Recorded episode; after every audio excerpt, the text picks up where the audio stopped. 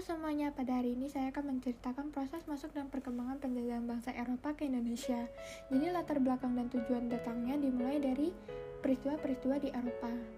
Yang pertama jatuhnya Konstantinopel ke tangan bangsa Turki Ottoman, yang kedua berkembangnya ilmu pengetahuan dan teknologi, dan yang ketiga semangat Triji. Jadi yang disebutkan tadi itu mengakibatkan adanya penjelajahan samudra dan penemuan daerah baru untuk mencari rempah-rempah ke pusat hasil rempah-rempah. Lalu tujuannya terkait dengan Triji yaitu yang pertama gold, memburu kekayaan dan keuntungan dengan mencari dan mengumpulkan emas atau perak. Lalu yang kedua glory, memburu kejayaan, superioritas dan kekuasaan. Lalu yang ketiga adalah gospel, menjalankan tugas suci untuk menyebarkan agama. Bangsa-bangsa Eropa yang melakukan pelayaran dan penjajahan samudera ke Indonesia yaitu terdapat bangsa Portugis, Spanyol, Belanda, dan Inggris. Yang pertama-tama adalah proses masuk dan perkembangan penjajahan bangsa Portugis ke Indonesia. Jadi pada tahun 1488, Bartolomeus Dias melakukan pelayaran mencari daerah timur dengan menelusuri pantai barat Afrika. Ia tidak melanjutkan penjelajahannya, tetapi ia memilih untuk bertolak kembali ke negerinya. Lalu pada Juli 1497, Vasco da Gama berangkat dari pelabuhan di Lisabon untuk memulai penjelajahan samudra. Berdasarkan pengalaman Bartolomeus Dias tersebut, Vasco da Gama juga berlayar mengambil rute yang pernah dilayari oleh Bartolomeus Dias.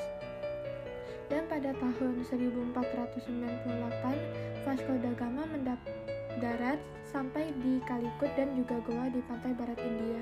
Rombongan Vasco da Gama di setiap daerah yang disinggahi kemudian dipasang patok batu katedral sebagai tanda bahwa daerah yang ditemukan itu adalah milik Portugis. Pada tahun 1511, Alfonso de Albuquerque menduduki Malaka dan ia sampai di Maluku pada tahun 1512. Dengan dikuasai Malaka oleh Portugis, pada tahun 1511 telah menyebabkan perdagangan orang-orang Islam menjadi terdesak. Nah, akibatnya para pedagang Islam itu harus menyingkir ke daerah-daerah lain. Tindakan Portugis yang memaksakan monopoli dalam perdagangan itu telah mendapatkan protes dan perlawanan dari berbagai pihak. Lalu yang kedua adalah proses masuk dan perkembangan penjajahan bangsa Spanyol ke Indonesia. Bangsa Spanyol dan Portugis dapat dikatakan sebagai pelopor dalam pelayaran dan penjelajahan samudera untuk mencari daerah baru penghasil rempah-rempah di timur uh, yang disebut sebagai tanah Hindia. Jadi terdapat perjanjian Tordesillas yaitu berdasarkan perjanjian ini maka Paus itu memberikan izin pelayaran kepada Spanyol dan Portugis yang dimulai dari Eropa. Spanyol berlayar ke arah barat dan Portugis ke arah timur. Pada tahun 1497, Christopher Columbus berlayar sampai Kepulauan Kanari sebelah barat Afrika, terus ke Kepulauan Bahama atau Hindia Barat, lalu ke Haiti dengan tiga buah kapal, yaitu Pinta, Nina, dan Maria, dan 88 orang pelaut. Columbus itu diakui uh, sebagai penemu daerah baru yakni benua Amerika. Lalu ekspedisi berikutnya dipimpin oleh Magellan disertai oleh seorang kapten kapal yang bernama Jan Sebastian Delcano. Magellan berserta rombongannya itu mendarat di ujung selatan benua yang ditemukan oleh Columbus. Di tempat itu terdapat selat yang agak sempit yang kemudian dinamakan Selat Magellan. Pada Maret 1521, Magellan mendarat di Pulau Guam. Dan April 1521, uh, ia sampai di Kepulauan Masava atau kemudian dikenal dengan Filipina. Magellan menyatakan bahwa daerah yang ditemukan itu sebagai koloni Spanyol. Tindakan Magellan dan rombongan ia itu mendapatkan tantangan penduduk setempat, uh, yaitu orang-orang Mactan. Dan terjadi pertempuran antara kedua belah pihak. Dalam pertempuran itu terdapat penduduk setempat itu rombongan Magellan terdesak bahkan Magellan sendiri itu terbunuh di bawah pimpinan Sebastian Delcano terus berlayar ke arah selatan pada tahun 1521 sampai di Kepulauan Maluku yang ternyata tempat penghasil rempah-rempah. Nah, tanpa berpikir panjang itu, kapal-kapal rombongan Delcano itu dipenuhi dengan rempah-rempah dan terus bertolak kembali ke Spanyol.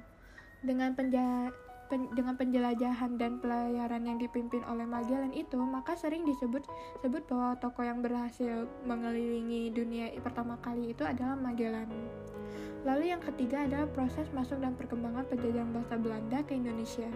Portugis sudah memasuki wilayah Kepulauan Nusantara pada tahun 1511, kemudian sampai ke Maluku pada tahun 1521. Spanyol memasuki Maluku pada tahun 1521.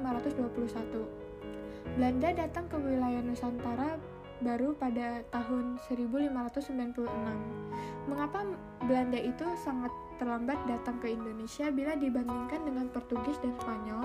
Jadi pada abad ke-15 itu Belanda masih menjadi vassal Spanyol. Berbagai gerakan terus dilakukan Belanda untuk melepaskan diri dari Spanyol yang kemudian dikenal dengan Revolusi 80 tahun. Revolusi itu dimulai pada tahun 1566. Pada saat Portugis berada di bawah kekuasaan Spanyol, maka Belanda dilarang lagi berdagang ke Lisabon. Dengan demikian, Belanda menemui kesulitan untuk mendapatkan rempah-rempah. Nah, makanya Belanda itu harus berusaha untuk mendapatkan rempah-rempah seperti yang telah dilakukan oleh Portugis dan Spanyol. Orang-orang Belanda mulai mencari jalan untuk pergi ke dunia timur atau uh, tanah Hindia. Pada tahun 1595, pelaut Belanda yang di yang lain yakni Cornelis de Houtman dan Pieter de Keyser memulai pelayaran. Kedua pelaut itu berserta armadanya dengan kekuatan empat kapal dan 20, 249 awak kapal beserta 64 pucuk meriam. Pada tahun 1596, Cornelis de Houtman beserta armadanya berhasil mencapai kepulauan Nusantara. Ia dan rombongannya itu mendarat ke Banten dan sesuai dengan niatnya untuk berdagang maka kehadiran Cornelis de Houtman itu diterima baik oleh rakyat Banten. Tapi dengan kesombongan dan kadang-kadang berlaku kasar, orang-orang Belanda memaksakan kehendakannya. Hal ini tidak dapat diterima oleh rakyat dan penguasa Banten. Oleh karena itu, rakyat mulai membenci bahkan kemudian mengusir orang-orang Belanda itu. Cornelis de Houtman dan armadanya segera meninggal, meninggalkan Banten dan akhirnya kembali ke Belanda.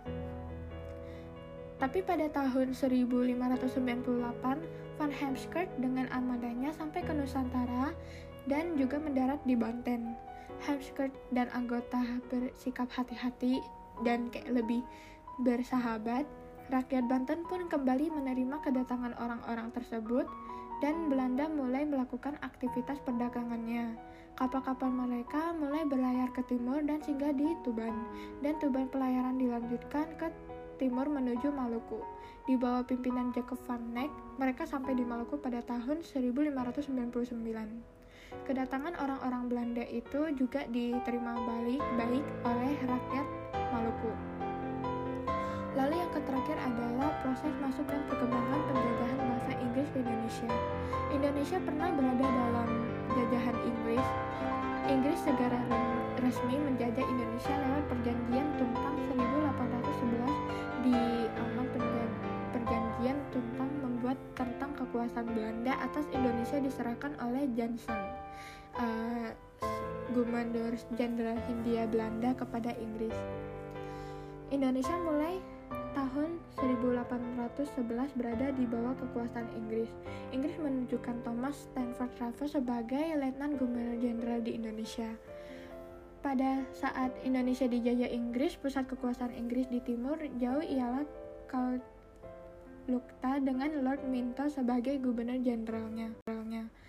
Jadi, na tapi namun sebelum perjanjian tuntang ini sebenarnya Inggris telah datang ke Indonesia jauh sebelumnya. Orang-orang Inggris juga sampai ke Indonesia beberapa kali tahun 1579 dipimpin oleh Francis Drake dan Thomas Cavendish.